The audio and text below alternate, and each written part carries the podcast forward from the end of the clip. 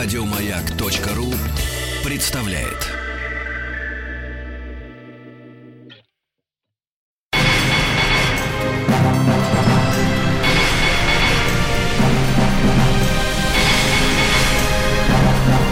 Собрание слов с Маргаритой Митрофановой.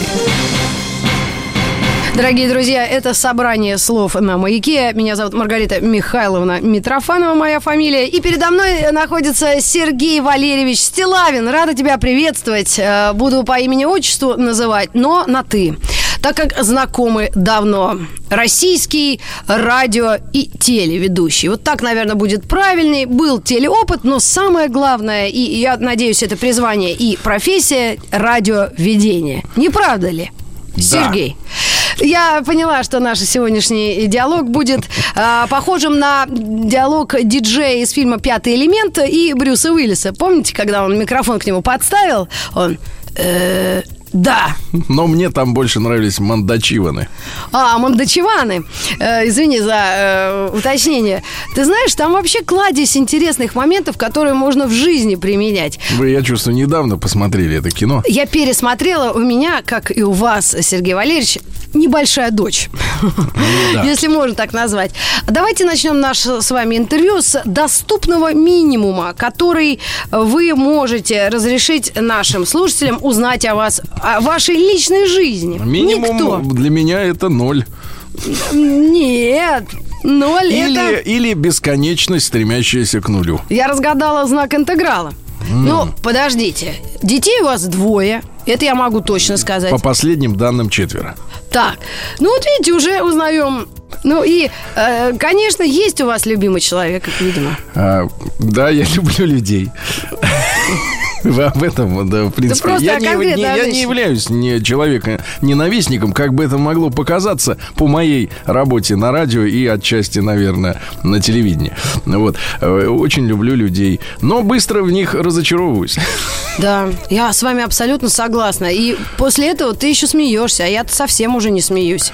Очень обидно вычеркивать э, из списка друзей и людей, mm-hmm. которые только что тебе нравились. Это так обидно. Ты знаешь, моя дочь малолетняя, которая опять... Э, возвращаюсь, ну так, плюс-минус ей семь и, э, лет восемь месяцев, недавно заполняла такую в школе анкету, и там было написано «Друзья», ну, автобиография и значение имени, хобби и друзья. И я так посмотрела философски на нее и говорю: Полинка, э, заполняй все это карандашом, чтобы можно было стереть. Потому что, к сожалению, вот такая сейчас ситуация, что друзья очень быстро приходят и очень быстро уходят, особенно в этом возрасте. Да, ишемия, миокард и прочее. А если серьезно, ты знаешь, я никогда не торопился называть кого-то друзьями. Даже тех, кто по факту мне является друзьями, я на всякий случай зову товарищами. При... Ну, приятели не люблю это слово. На самом деле у каждого человека есть право на ошибку, право, ну, право быть подонком я у людей все-таки отнимаю. Но, но если говорить о друзьях, то вот действительно было несколько раз в жизни такая ситуация, когда люди оказывались э, мерзавцами, при этом на протяжении нескольких лет изображая искренних близких друзей, но греет душу одно, что раскусились они, раскололись не по мелочевке, не пятьдесят тысяч зажали, а гораздо больше. И в этом смысле дружба обретает больше, как-то треснувшая, больше вес. И мне как-то более приятно, что человек оказался, ну, подонком, но не мелочным. А если, уж, а если уж и взял, да, то уж все, что можно было взять э, из этой ситуации, да.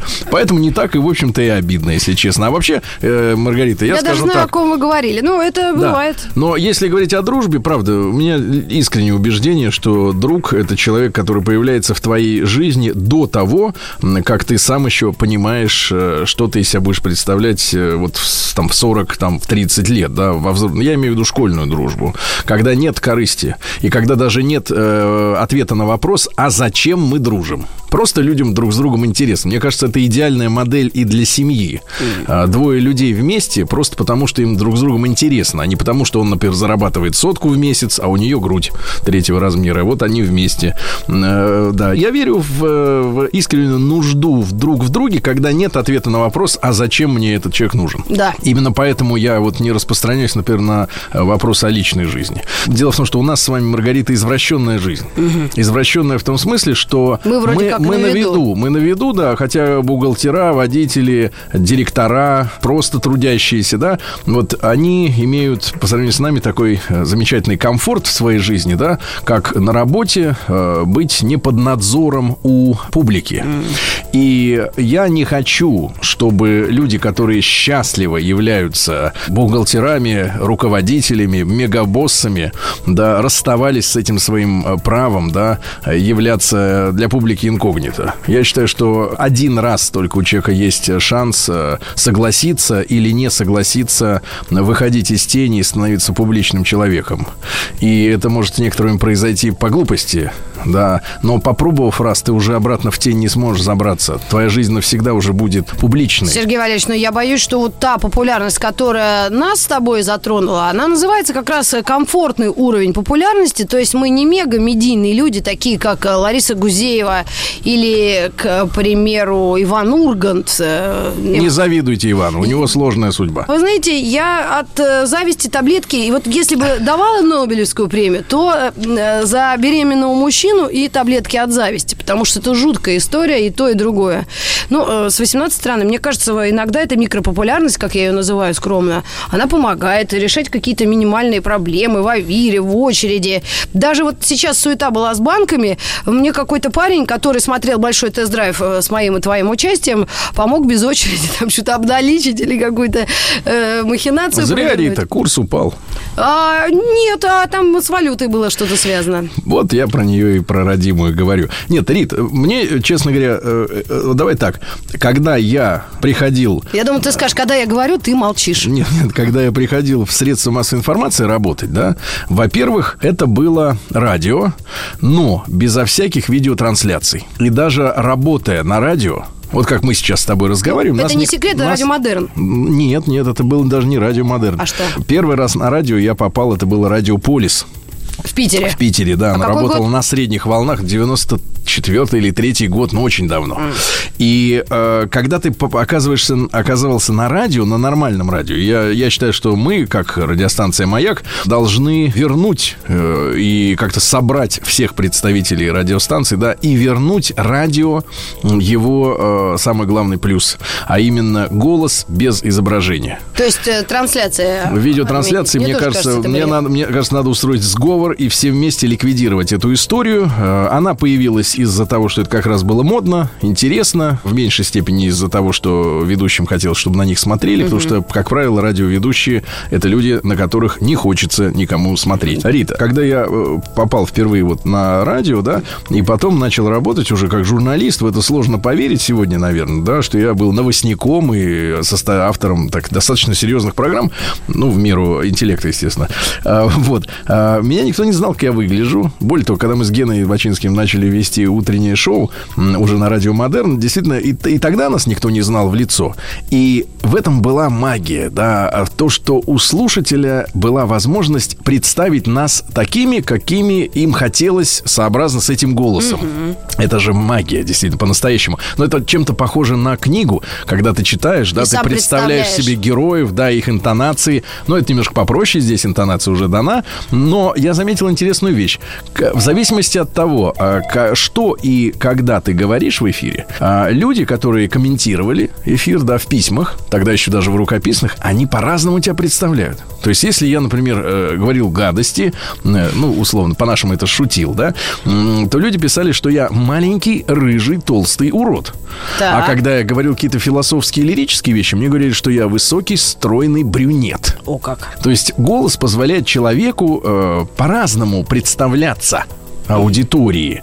И то, что мы в последние там пятнадцать лет вот, фактически вывели из тени, в худшем смысле слова, радио, да, и сделали его таким, знаешь, аналогом телека, недоразвитым. Так. Это большая ошибка. Мне кажется, с этим надо заканчивать. Вот, с этим надо заканчивать. Ну, я согласна полностью с радиотрансляциями, теле, точнее, интернет-трансляциями, потому что они ничего не несут, нагрузки никакой. А просто, мне кажется, люди даже зря время теряют. Что это такое? Это какой-то знаешь, есть в английском слове, в английском языке слово sick. Это какая-то нездоровая история. Нездоровая. Наблюдать. Потому что и фильмы, и, вернее, не фильмы, а передачи «За стеклом», когда начинались, и «Дом», вот это триста два, уже невозможно. Это все. Кстати, к разговору о том, вот хочется ли смотреть или не хочется, это же как к вопросу о, об интимной жизни людей, мне кажется, в очень большой степени. Вот пусть сегодня, сейчас каждый наш слушатель задумается над вопросом, комфортнее ему с выключенным светом любить своего близкого человека или э, в полной, или в полу, полумгле. Ну, да? Давай это обсудим. Тебе да, в каком свете это важно, интересно? Потому что, потому что вот и, и проекты, да, когда «За стеклом» и так далее, да. Дом выносится на свет. Поверхность интимные вещи, потому что то, что происходит внутри дома, внутри квартиры, это интимная вещь. Даже полицейский в нашей стране не может войти без разрешения. А mm-hmm. тут фактически на виду в каждую... Это извращение, когда... Войдите. Да, извращение, когда в каждую секунду времени вы видите то, что, в принципе, является личным делом этих людей, которые специально закрылись в доме, собственно говоря, да, то есть все перевернуто. И э, эти явления напоминают мне как раз э, с, хорош, с хорошо поставленным светом снятые эротические или, грубо говоря, порнографические какие-то сцены, да, которые на самом деле не должны касаться посторонних. И если человек получает удовольствие от того, что не он участвует в близости, а, а кто-то для него, да, это осуществляет, а он, значит, э, это самое, немножко там поддает, да, поддает жару, да, вот. Это же, это же Если уродство. Если бы вы сейчас видеотрансляцию видели, вы бы понимали, да. в каку, о же... каком жаре мы говорим. Нет, это же уродство, понимаете? И, и вот это и есть извращение нашего времени. Вместо того, чтобы делать это самому, ты смотришь, как это делают другие, и получаешь удовольствие от этого. Черт и что. Ну, один поэт сказал, что времена меняются местами, а, может быть, и совсем скоро все пройдет. Ведь мы от радио такого девяностых перешли к радио уже две тысячи десятых и туда дальше. Какой две тысячи пятнадцатый у нас с тобой рядом где-то. Туда дальше, да. Только туда, братик. Как говорил один мой еврейский друг. Ты понял, да, о чем он говорил? Да, да. Ну, а мы же не жалуемся, правильно? А возраст у нас уже такой взрослый. А... Ну, у вас ну, свой возраст, у нас свой. Мы, в принципе, в этом смысле различны. Mm. Маргарита. Ну, по старым временам родийным мы... Я скучаю. Я скучаю по энтузиазму, по тому, как люди и впрямь э, приходили, ждали около выхода. А сейчас они, правда, на тебя посмотрят и говорят, да он урод, или она уродка вообще страшная, и сиськи у нее сделанные, правильно? А... Ой, какое вы слово использовали сейчас. Такое оскорбительное по отношению к вашим прекрасным грудь, персям. Грудь, да, моя, мне досталось дорого.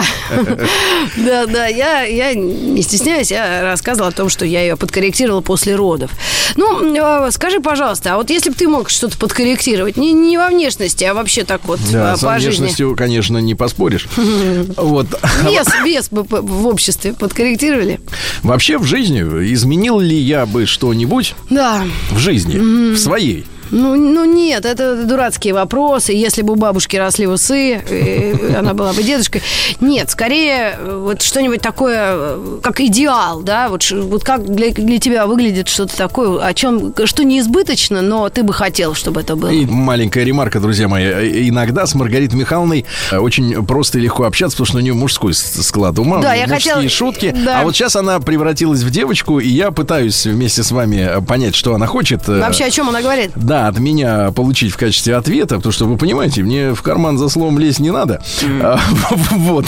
Но а, сейчас хочу разобраться, да, с тем, что она имеет в виду. Наверное, после короткой паузы мы да, это мы сделаем. Да, мы сейчас э, вне микрофона обсудим то, что я имела в виду, потому что я сама не поняла, что сказала. Ну, такова особенность увядающего женского мозга, к сожалению. Да. Ну и мы к вам вернемся буквально через мгновение. Это собрание слов на «Маяке». Маргарита Митрофанова и ее собрание слов.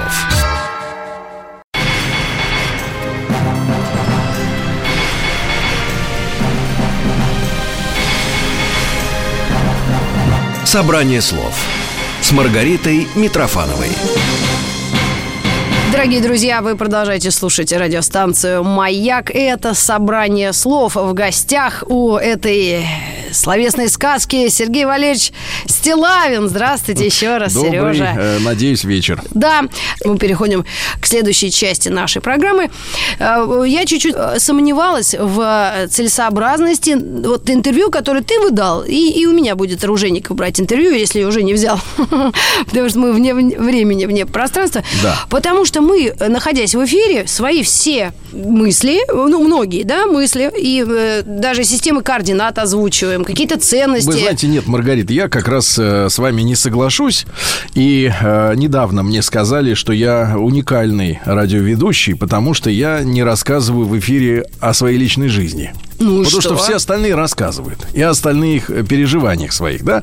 И я вам скажу честно, Маргарита, те мысли, которые я обнародую в своем эфире, не мои. Ну, то есть, потому что те, которые мои, мне страшно людям о них рассказывать. Я боюсь об этом рассказывать и не рассказываю ничего.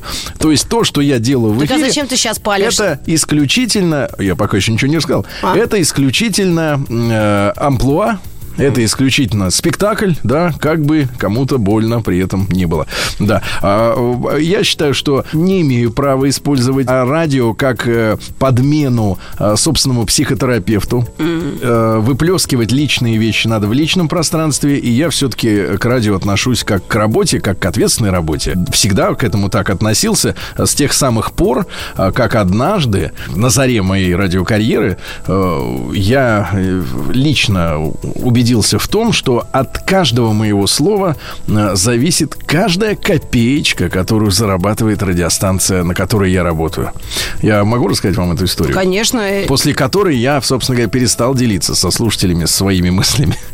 Ну, да, это было, конечно, в году, наверное, в девяносто, наверное, шестом или седьмом, может быть. Но это очень давно было. Ну, это был рассвет радиовещания в России. Только да, что появились коммерческие станции. Мне поручили рекламную кампанию только-только появившихся в стране эм пэ три плееров. И нужно было объяснить слушателям... Что это? Э, ну, во-первых, что это? Насколько это круче, чем кассеты и диски, да, которые только-только еще более-менее начали завоевывать рынок, но в силу большой цены не завоевали. А тут уже эм пэ три. Это был еще не iPod. Да я помню эту штуку. А вот именно эм пэ три плееры, да. Я придумал для общественности такое сравнение. Я сказал, ребята, это вот как надувная женщина. Она лежит у вас в коробке до поры до времени. Вот. Но когда вам надо, вы фу, значит, раздуваете надули и получаете в натуральную величину, пользуетесь, да, потом обратно туда. И также эм пэ три плеер. Вот они, песни, огромный размер, мегабайты, это информация, этого прекрасного звука. Но они раз и в маленькую маленькая коробочку. Вертки. Ну, в принципе, достаточно понятно объяснил, правда? Ну да, я поняла. Вот за это и деньги. Вот. Но проблема произошла в следующем. Эту рекламную, вот этот рекламный ход услышала жена владельца бизнеса. Она ехала с водителем, вот, и в это время хорошо, я рассказывал. Без детей. Да, да, да, я рассказывал. Нет, по-моему, была еще и теща. О. И они, вот, представьте, девяносто шестой год, на телевидении вовсю идет реклама э, женских гигиенических средств. Да. Но пока еще нет программ про это. Угу. То есть, как бы, вот принцип реклама... Принцип домино, я сама. Да, этого всего еще нет. Это, как бы, вот, мы находились, как бы, на грани вот этой революции. Да, сексуальной. Когда, да, когда, наконец, в средства массовой информации начало выплескиваться обсуждение этих тем. А было табу своего рода, да, такое советское еще. И они взбеленились, это жена и теща. Они позвонили своему мужу, владельцу бизнеса этих эм пэ три плееров, который сам, к сожалению, не слышал этой программы, и сказал, что надо немедленно снять с эфира эту рекламную кампанию, лишить, значит, нас э, огромного бюджета, этого Стиллавина выгнать, потому что он э, опозорил, опорочил эти эм пэ три плееры, сравнив с надувной бабой, вот, нечистой. Вот, и для меня ну, настали... Что, они вроде нормальные, для когда меня новые. На, на, настали, вам виднее, когда настали тяжелые времена, меня вызвали к самому высокому начальству, и мне, я приготовился, что меня сейчас уволят вообще с работы. И последнее, значит, после жесткой отчитки начальник сказал, ну вот, а теперь, Сергей, я отправляю запись, тогда записи на кассетах, да, вот mm-hmm. рассылались рекламодателям, запись того, что ты устроил, отправляю рекламодателю. Пусть он решает твою судьбу. И так как-то все отступились, все поняли, что я подонок и мерзавец, значит. Вот. Да ты ж пошутил. И запись отправили. Ну. И а ты он... представляешь, ему прикол... а ему понравилось. Да-да-да, а ему понравилось. Он сказал, о, прикольно, да, прикольно. И, и, и таким образом, во-первых, я считаю, что это был один из тех кирпичей, да, в той, условно говоря, берлинской стене, которая рухнула. Я принимал, да, к сожалению или к счастью, участие в разрушении вот этой м- медийной берлинской стены в головах. Вот, и это был маленький кирпичик, который я выдавил вот этим, этим методом, да. Может быть, я сейчас бы так не сделал, не знаю. Но тогда мне было сколько? двадцать с небольшим лет, я был хулиганом, и, и, и, в принципе, вот случай меня, правда, лицом поставил перед фактом, что а, вот за каждое слово надо отвечать, да. Причем очень часто, Рит, отвечать приходится как раз не перед законом, да. А рублем. А вот перед рекламодателями, да. да. Я привык, что в, на, в коммерческом радиовещании, в коммерческом телевидении главные люди – это не президент, mm-hmm. не Конституционный суд, mm-hmm. не мать Тереза, а люди, которые оплачивают или не оплачивают рекламные кампании, да. И каждое слово, конечно, я должен контролировать, потому что у наших слушателей, наверное, у них есть представление о том, что, ну, ну Стиллавин и другие радиоведущие, да, это люди, которые приходят к микрофону, поболтали и ушли. Mm, отряхнулись, знаешь, как, и сделал, и пошел. Сняли со счета бабки новые и, да, и пошли. Банкомат прям в спальне. Но на самом деле, на самом деле, правда, из года в год и каждый день э, говорить какие-то вещи легко, э, свободно, весело, да, как бы оставляя ощущение, что это все не задумано заранее, да, угу. но при этом э, следить, как г- наши серьезные слушатели определенной э, конфигурации говорят, за базаром, вот, это своего рода искусство. своего рода искусство. Я не хочу сказать, что это повод для гордости большой, но, тем не менее, ответственность большая, действительно. Это вот сегодня мы с тобой сейчас в шутейном разговоре, да, мы можем тысячу раз переписать нашу программу, да. а в прямом эфире, Прямой эфир. да, в прямом эфире там один раз сказал, и вот ты уже и не там. Согласна, на все сто. И вспоминаю свою историю, как однажды спонсор погоды. Я читала погоду на той радиостанции, потом на которой мы встретились. И а, сначала у Абрахимова Саши, новостного ведущего, был спонсор погоды для богатых такой рубрики, какой-то шикарный свадебный салон. Угу.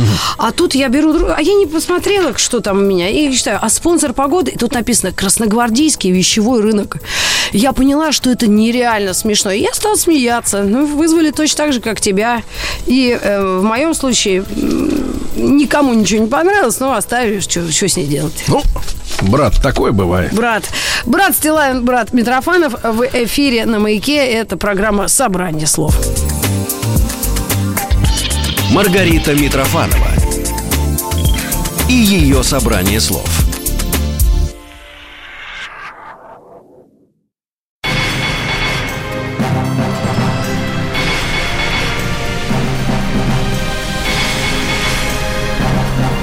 Собрание слов с Маргаритой Митрофановой. В эфире программа «Собрание слов». В гостях у Митрофановой Сергей Стиллавин. Привет, Сергей, еще раз. Господи, как же забавно выглядят эти статьи в Википедии. Рождение, ранние годы Сергея Валерьевича. Становление. Боже, если бы ты сам это видел. Работа на радио и телевидении. Угу. Фильмография. Об да. этом вообще надо, может быть, отдельно сказать. И участие в других проектах. Прочерк. Слушай, скажи... А что значит другие проекты? Я не знаю, вот. Тут а, звучание отдельно. А, это, это целый раздел. Творчество. Угу. Это создание канала YouTube «Большой Тест-Драйв». Да. Это ваше творчество. Угу. Также фильмография. Это все цветочки, эпизодическая роль, любовь, не шоу-бизнес. Тоже помнишь было. Это? «Убийцы в кимоно четыре». Что это? Двойная роль. Убийца в кимоно, киборг-убийца. Маргарита. Это было? Было, наверное. Было. Ты не проверяла, что ли? Я не смотрел ни одной своей роли в кино. Хорошо. Ну и озвучание, точнее, и озвучивание. Это мультфильм «Всем хана», с вашего позволения. Да. И мультфильм «Роботы», над которым мы вместе работали. Я тоже озвучила гаечку. Ну и мультике. Был еще фильм «Рок-волна». Здесь об этом не указано. Нет, да? Есть «Рок-волна», Дэйва ты озвучил, и мультфильм «восемьдесят дней вокруг света». Да. По «Спарту» я тоже озвучила, там тоже женские роли. Это очень интересный опыт. Скажи, пожалуйста, мы с тобой, по-моему, в этой стране, как мне кажется, легализовали, и, и можно еще взять Ксению Стриж, легализовали, нет, не то, что ты подумал, это я могу легализовать, а мы легализовали эту профессию. Ведь до нас были э, радиодикторы, которых мы видели недавно на пятидесятилетии «Маяка», и это совсем другая история. Это уважаемые люди, очень... Э, очень... Не, но когда Стриж, Ксюха, легализовала, уже, в принципе, мы, мы пришли на протоптанную поляну. Но она одна была. Да, она была вообще одна. Ну, же не Шаден. Но зато спустя годы, когда мы уже новая свежая струя пришли, то...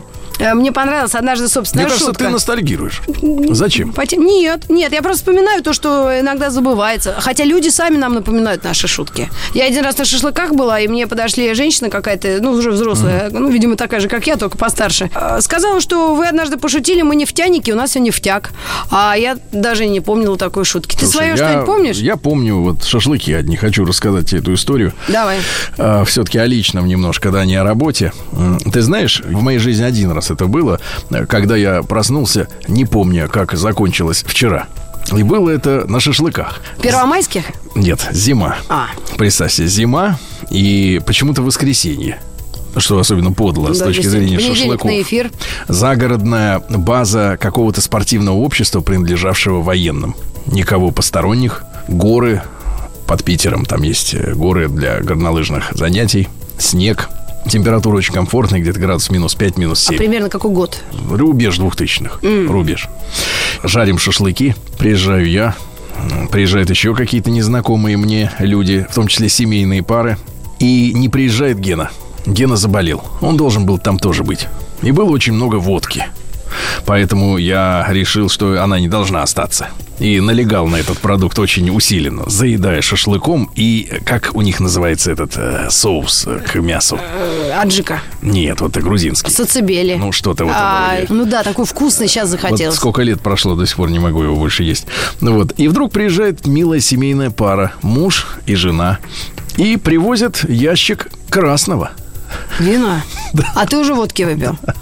И эти люди не удержали меня от того, что я схватил бутылку и, соответственно, стал ее распивать. После этого, значит, в моей памяти, как вот такие фрагменты воспоминаний, как в фильме «Свой среди чужих», да, когда да. вот... Э, Ванюкин. Да, вспоминает, да, вот Отравил. Отрывки какие-то, да, из прошлого. Дальше я помню следующее. Нет, не Ванюкин, этот... Ваняев. Ваняев. Да, я вспоминаю следующее. Я пою... Совет... Богатырев. Да, Юра Богатырев, да. Я вспоминаю, что пел громко советские патриотические песни, носил на руках в руках чужую жену. Она была маленькая и легкая. Помню бутылки попеременно разного цвета, шашлыки, этот соус. И следующее воспоминание у меня. Мне кричат: Серега, погоди, сейчас откроем дверь. Не в дверь! Я действительно и прям на колонку туда в машине, господи. Ну, да. Печку перегрели. Да. И следующее воспоминание: шесть утра, понедельник. Я просыпаюсь у себя дома, горит свет, я в спортивном костюме со следами вот этого всего. Погоди, сейчас откроем дверь. И виновата сидит моя собака, французский бульдог, и смотрит на меня внимательно. Я просыпаюсь без будильника на работу в шесть утра, как раз в то время, когда я должен был э, встать. И ты знаешь, вот невыразимое чувство неловкости от того, что я не помню, а кто меня провожал, а провожали ли, а закрыта ли дверь, а, а может быть, кто-то оставался со мной, а вот эта жена этого мужа, она это где? где? И ты знаешь, невероятное ощущение ужаса, когда я беру телефон, и я хочу позвонить и спросить, а, что а было? Как было? Да, и это до такой степени страшно, потому что было тогда, а уже сейчас ничего уже не изменить, Mm-mm. и ты готовишься узнать свое прошлое. Это страшно, это невероятно страшная ситуация. Сергей Валерьевич, ты хочешь сказать, что с тех пор ты так не делал? Ни разу. Вот серьезно, Боже ни мой! разу, ни разу, ни разу. Ты ребенок. Я не ребенок. Нет, серьезно, меня хватило одного раза. Я быстро обучаемый, правда, но Боже. это... Это, это очень неприятное ощущение. Не очень неприятное. Ты знаешь, ощущение. Сейчас средства мобильной связи помогают нам вспомнить Total Recall, вспомнить все. Понимаешь, как Шварценеггер, когда на Марс слетал. Ты все фиксируешь, ты сейчас все фотографируешь. И иногда после такого вот мероприятия, как ты только что описал, я по два дня не смотрю фото, угу. фотопоток. Ты знаешь, мне единственное, что вот было приятно из воспоминаний о том вечере, что мне совершенно было наплевать, замужем она или нет. Хотя обычно меня это волнует. Да. Ну, бессмысленно, Сергей Валерьевич, спрашивать, какие женщины ему нравятся. Видимо, легкие, которые он может поднять и поносить перед мужем. Вы знаете, Маргарита, если честно, женщина – это не внешняя оболочка. Женщина – это человек, с которым, мне кажется, радостно проснуться утром. Не в таком состоянии, вот как я просыпался, а просто вот ты просыпаешься, и ты радуешься этому человеку, который рядом с тобой. Понимаешь, очень просто быть очарованным. Господи, кем-то... если бы я с тобой проснулась, ты бы оборжался, да, и был бы счастлив, но, к сожалению, это не происходит. Видимо, давай, у тебя есть другой давай человек. Давай проснемся по скайпу. Вот, нет, понимаешь, вечер... Знаешь, как со мной смешно, вообще цирк. Вечером, не знаю, и, наверное, к лучшему. Вот, знаешь, вечером любая женщина, в принципе, знает, как очаровать мужчину, да. При... Ну, подожди, а если замуж, это муж-жена, какие очарования-то? Да нет, там уже, конечно, не о том дело, не о том речь, да. Но все равно какие-то маленькие хитрости бывают, да. Но вот если ты утром просыпаешься, и mm. тебя охватывает нежелание смыться поскорее с этой хаты. А то мне как-то один мой друг, mm. ты его знаешь, но не будем сейчас в суе упоминать фамилию. Даже зв... букву зв... фамилии. Звонит мне и говорит mm. утром, я уже на эфире, а он мне звонит и говорит: Сергей, за окном лес, я не знаю, где я. И не знаю, сколько будет ехать такси до радиостудии. Посидите пока один. Неужели Витус? Да нет, нет, ну не важно, нет. Но бывали, бывали такие случаи у людей. А, вот. Но ты знаешь, все равно, все равно, вот если ты э, просыпаешься утром и радуешься тому человеку, который рядом с тобой, значит, твое. Да. Я не могу поспорить ни на секунду. Я все время анализирую то, что со мной происходит, поскольку... Тут главное, Маргарита, не бояться остаться на ночь. Потому что, конечно, вот этот страх перед тем, что ты просыпаешься... А страх чего-то потерять. Вот этот скажите. Ну, давай по... без ржачки. Вот смотри, если у тебя такая есть ситуация... Мне кажется, кто терял айфон, тот уже ничего не боится в этой жизни. Айфон, причем с фотографиями ребенка. Ребенка лет восемнадцати, да? Нет. Дай бог. Слушай, ну, хорошо, тогда о серьезном вопросе вообще не будем говорить. Давай, серьезно, пожалуйста. Вот можно на се... как раз вот напоследок что-нибудь серьезное. Я что-нибудь готов. Серьезное. Да, пожалуйста. Ни за что я вам не поверю. А в чем? Ай. Я же еще ничего не сказал. Что мне в чем не верить? Не, вот чтоб ты не сказал, не верю. Потому что ты уже чуть ранее сказал, что все, что ты в рамках шоу говоришь, это все элементы шоу. Кстати, я тоже недавно, вы знаете, я смотрю, я смотрю, гость реагирует на мои вопросы, как будто у меня проблемы. И я ему задаю вопрос, а вот если ребенок там что-то такое, uh-huh. а он говорит, значит, вы не считаете, что ребенок идиот? А я, а я потом, я смотрю, он думает, что я про свою, про свою дочь Конечно, говорю. Конечно, так и думаешь. Да, а, а я говорю, это элементы шоу. Я задаю от тех людей, которые, в принципе, могут пишут нас слушать. эс эм эс. Да, да. Вот это, конечно, странная хрень. Она недавно мне открылась, и я расстроилась, признаюсь. Ты знаешь, я тебе больше скажу. Давай. Я Безрукову и Хабенскому, когда их на экране вижу, тоже не верю. Все это придумали сценаристы. И дай бог. Да, конечно, актеры. Конечно. Ну, а кто мы с тобой? Мы плохенькие. Да, да, плохенькие, неказистые. Конечно, неказистые, плохенькие, неудавшиеся. Но тоже актеры другого немножко театра, потому что специфика немножко другая. Специфика прямого эфира, да. Кино все-таки это то, что и задумано, и продакшн идет месяцами, и все можно изменить. Кино, когда ничего нельзя изменить. Кино по имени жизнь, можно mm-hmm. так сказать, да. В, как- в каком-то контексте может быть, даже это очень по-женски. Потому что иногда вот наблюдаешь какую-нибудь стерву, и ты видишь, ведь она не по-настоящему вот такая дрянь, не по-настоящему. Но с годами это так становится органично, да, что иногда уже веришь, что, что она такая на, на самом деле. Ну, это, я все равно стараюсь сейчас на людей смотреть как-то сначала с оптимизмом, но все реже. Все, и ты знаешь, я хотела, если чуть-чуть о серьезном, вот у нас с тобой есть, как мне кажется, очень большое подспорье. Это ирония, самоирония, вот это чувство юмора, которое... Мое подспорье, это вот мне самогонный аппарат подарили ну, два года назад. Да. Вот подспорье. Нашему шоу нужна помощь в этом контексте. Нет, а для меня вот я самые тяжелые дни... Да. Это в эфире. Да. Это дни траура. Потому что я обратила на себя внимание и на то, что я говорю, что я делаю. Я, я не знаю, как себя вести.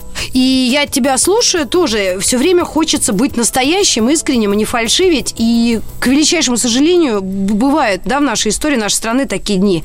Дай я, бог, чтобы их было меньше. Да, в сто раз, миллионы раз. Но я места себе не нахожу. Вот именно как, не как человек. Как человек, да, я... Нахо- находишь место. Да, а вот как радиоведущая, меня, меня, меня, меня всю сжимает внутрь. Я превращаюсь в карлика, а потом вот в какого-то гиганта и черную дыру. Не знаю, мне очень тяжело в такие дни, и не дай бог, чтобы они повторялись, но просто этот юмор, он, и, а подход ко всему с, с каким-то подколом, угу. я думаю, что иногда он чреват, потому что ты не можешь сосредоточиться даже в сексе. Ты знаешь, да, в постели смеяться, конечно, не надо. Мужчина может обидеться, да. А вот э, в жизни, э, ты знаешь, печальные дни, мне кажется, это возможность э, побыть самим собой, да, почувствовать себя э, искренним, э, нормальным человеком. Я для себя вопрос решил. Я не юморист. Mm-hmm. Я э, ироничный э, циник. Э, без цинизма, к сожалению, тот объем страшной информации, который каждый день на нас вываливается, и иногда там редко, слава богу, не так часто становится поводом для траура угу. всенародного. Вот. Без цинизма, ну, невозможно прожить ни следователю, ни врачу. Да, вот, не хирургу, не человеку, который э, занимается там проводами, да, это защита нормальной нервной системы. Ты изучал Гла... этот вопрос специально или сам понял? Ну, мне уже сорок лет, мне уже сорок лет, я это понимаю, конечно, хорошо.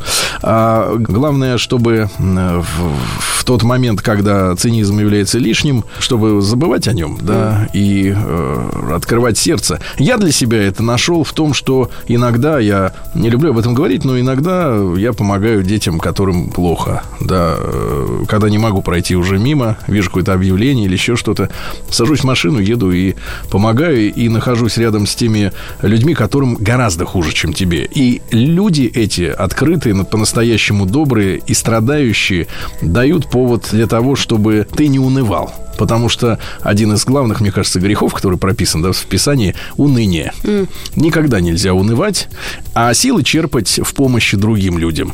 Вот. Это помогает избавляться от цинизма. Ну, а когда ты в, обе- в обычной жизненной суете видишь дурь вокруг, ну, ну да. а как к ней еще относиться, когда дурь? Ребят, оставайтесь людьми просто, вот и все. А в рабочее время будьте циниками. Вот, и берегите нервы, правильно? Похоже на тост. Друзья, мы вынуждены прерваться и вернемся к вам в программу, и к нам в программу «Собрание слов» через пару мгновений. Маргарита Митрофанова и ее собрание слов.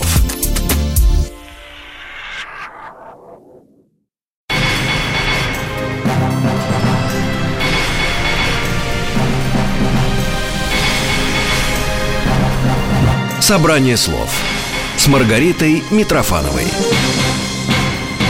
Дорогие друзья, это программа «Собрание слов». Я, Маргарита Михайловна Митрофанова, Сергей Валерьевич Стиллавин передо мной. И мы, как у следователя в фильмах советских, стол и напротив друг друга люди сидят с нет, бумагами. Нет, только лампы. Да, да, лампы нет. Сергей Валерьевич, вы знаете, недавно слушала Мадонну. Uh-huh. Не музыку ее, а она что-то интервью давала, умничала, ей вообще уже пятьдесят плюс. Она сказала, что если умный человек не богат, значит, с ним что-то не то.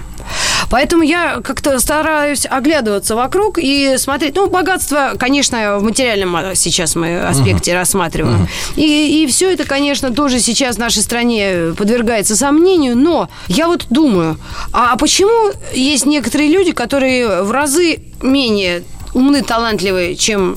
Ну, как тебе не обиднее будет, чем ты или чем я. И они очень состоятельные, и у них есть свобода перемещения и все такое. Может быть, мы что-то не дорабатываем, мы должны были работать бы всегда, вот с утра как вышли, поработал.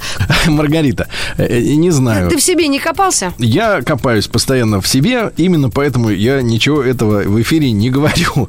Я тебе скажу честно. Да нет, ну, правда, просто мне очень важны слова из одной песни, что у Кузьмина как-то было.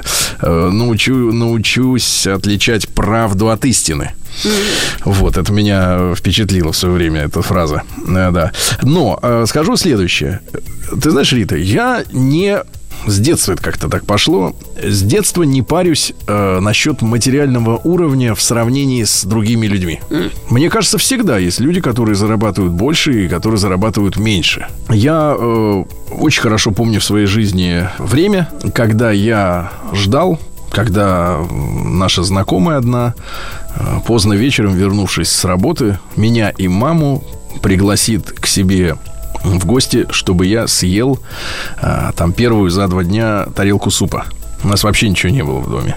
То есть, ты знаешь, я очень хорошо это помню. Это девяностые Питер? Да, я помню очень хорошо, что такое голод. При этом я не являюсь человеком, который, вот, знаешь, иногда говорят, ну, вот он там э, самое старается там, или она, да, э, жить круче, потому что детство там все голодало. У меня был период, наоборот, в жизни, потому что у меня дедушка лауреат Ленинской премии был, и он был начальником консульского бюро оборонного завода очень большого, у него были очень большие деньги. Правда, при э, таланте моей бабушки их распихивали куда-то, ничего не осталось. По Сбербанкам. Да. Помню свое детство, когда к нам у нас дома собирались много-много людей, родственников, которым бабушка ни с того ни с сего просто начинала вдруг дарить двадцатипятирублевые купюры в конвертах. Вот. И на такие. Столе все ломилось от еды. Я ненавидел с тех пор икру, потому что меня и пытались пичкать. А потом все в момент это закончилось, когда дед умер, и когда оказалось, что все держится на одном человеке.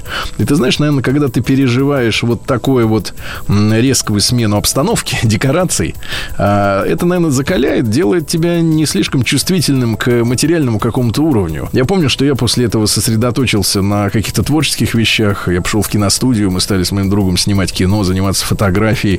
Мне абсолютно, ты знаешь, вот я ловлю себя на мысли и до сих пор, что я не могу себя заставить, в отличие от, там, ну, грубо говоря, большинства женщин и большого количества сегодня мужчин большого города. Потратить да? большие деньги нет, на шматье? Нет, относиться с вниманием к своему внешнему виду, в том смысле, чтобы быть... Э, презентабельным. Л- лоск какой-то иметь. Mm. И моя профессия, она же меня толкает к тому, что я все-таки в первую очередь радищик. Да. Для радиослушателей никакого не, не, не то, что не должно, а не имеет значения, во что одет организм, из которого исходит вот этот голос, да. И таким образом я как-то и все детство свое, когда не было на это денег, вообще ни копейки, да, на какую-то да. одежду, ни на радио, где не было никаких веб-камер, никто не требовал, да, в чем я прихожу на работу, дресс-кода. И вот я дожил, дожил до таких лет, что м, вот в чем мне удобно, да, в чем мне нравится, в том я и хожу, грубо говоря, на работу. Спортивные, там, полуспортивные американские эти треники, да, и толстовка. Ну да. Вот, мне это все... И ты понимаешь, Рит, я тебе честно скажу, мне э, с тех пор, как мы там с Рустамом начали тестировать тачки, меня перестало волновать, пересаживаясь все время из одной машины в другую, на чем я езжу. У меня нет вот этой, знаешь, маниакальной э, желания какую-то машину купить. Потому что я вижу, насколько они не вечны, насколько они быстро стареют, насколько все в этом мире быстро стареет. Ну, посмотрите да. на фотографии близких женщин, да, вот как люди меняются. Вот тридцать, тридцать пять, сорок, сорок пять. Это все уходит. И не, не, не философ в этом смысле, я просто реалист. Я вижу, что цепляться за такой, так быстро разрушающуюся в порошок жизнь, в прах какой-то, да, вообще не стоит. Мне этого нет, честное слово. Мне приятно, когда там близкие мои люди э, не нуждаются, да, mm. в тех вещах, которые им нужны. Но это не значит, что они должны э, все с Луи Виттоном ходить, понимаешь, да? Я не, сейчас не про тебя, Рит. Да нет, нет. У тебя этого много барахла, да. И я понимаю, что оно более долговечное, более прочно сделано, чем, например, сумка «Динамо», с которым ходит руководитель нашего спортивного отдела «Радиомаяк», да? Но, ты понимаешь, это настолько, как бы, неважно как-то, вот совершенно неинтересно, потому что искренне неинтересно, правда. А ты меня спросишь, а что интересно? Да. Я работоголик. Я работоголик. Мне интересно приходить на работу, да, и э, узнавать, mm-hmm. и слушать. При том, при всем при том, что говорун как раз я, mm-hmm. да. Но мне безумно интересно слушать, общаться, понимать людей, пытаться понимать, да, и узнавать их. И в этом смысле я, наверное, счастливый человек, в том смысле, что я и работаю, занимаюсь общением, да, и... Э, К тебе общ... нормальные люди при, при, как притягиваются. Да. И ты знаешь, и самое большое удовольствие, как, когда в эфире э, у нас есть возможность возможность устроить тему, да, часовую, например. Может быть, она не слишком бывает иногда веселой, может быть, печальной. Но когда звонят люди и откровенно, искренне рассказывают о тех вещах, которые не, не часто за второй и за третьей бутылкой люди за столом Согласна. Расскажут. Да. Я тогда удивляюсь, думаю, боже, да. как он звонит, Нет. и он говорит правду. Да, и это так здорово. И, и я не горжусь этим, но мне очень приятно, что моих сил, да, какой-то энергетики, в первую очередь, наверное, хватает на то, чтобы люди доверяли. И вот доверие – это самое, самое здоровское, что есть в нашей жизни, особенно от людей, которых ты, может быть, не знаешь, да, но они тебе верят. И, ребят, я вот в эти там, рожде... рождественские, дни, да, новогодние дни, праздничные дни, как, как угодно, хочу сказать, что больше всего в жизни надо дорожить доверием тех людей, которые вам его оказывают. Потому что растерять его очень просто, а приобрести практически невозможно. Это дар, мне кажется, свыше, если вам кто-то доверился. И не бойтесь доверяться, да, другим людям. Вот, потому что вот в отношениях тех же мужчин и женщин, наши женщины очень часто говорят: я сильная женщина, да, я все сама контролирую. Но без доверия мужчине, без, без того, чтобы довериться ему, ты никогда не проверишь, насколько он на самом деле хорош или плох, подлец или настоящий мужик, да. Mm. Не бойтесь, не бойтесь доверяться хотя бы один раз, да, чтобы дать шанс другому взять э, все в свои руки. Сергей Валерьевич, золотые слова. Спасибо тебе огромное. Не, не стала тебя ковырять я на личные э, всякие штуки, потому что ты все равно не ответил, всю шутку перевел. А так, по-моему, очень хорошо. Я да тебя нет, люблю. И, ты знаешь, брат, Маргарита, давай, я... я так же расстраиваю, если честно, мне так мне нравится собственное шоу, но мне было так хорошо с вами. Я просто... Вот пролетало время, как секунда. Маргарита, ничто не за горами. Ничто не, э, ни на чем нельзя ставить крест. Все еще может обернуться по-всякому. Кроме да. крестоносца. Друзья, спасибо огромное. Это было собрание слов. И да, Сергей Стиллавин у нас в гостях. Маргарита Митрофанова и ее собрание слов. Еще больше подкастов на радиомаяк точка ру.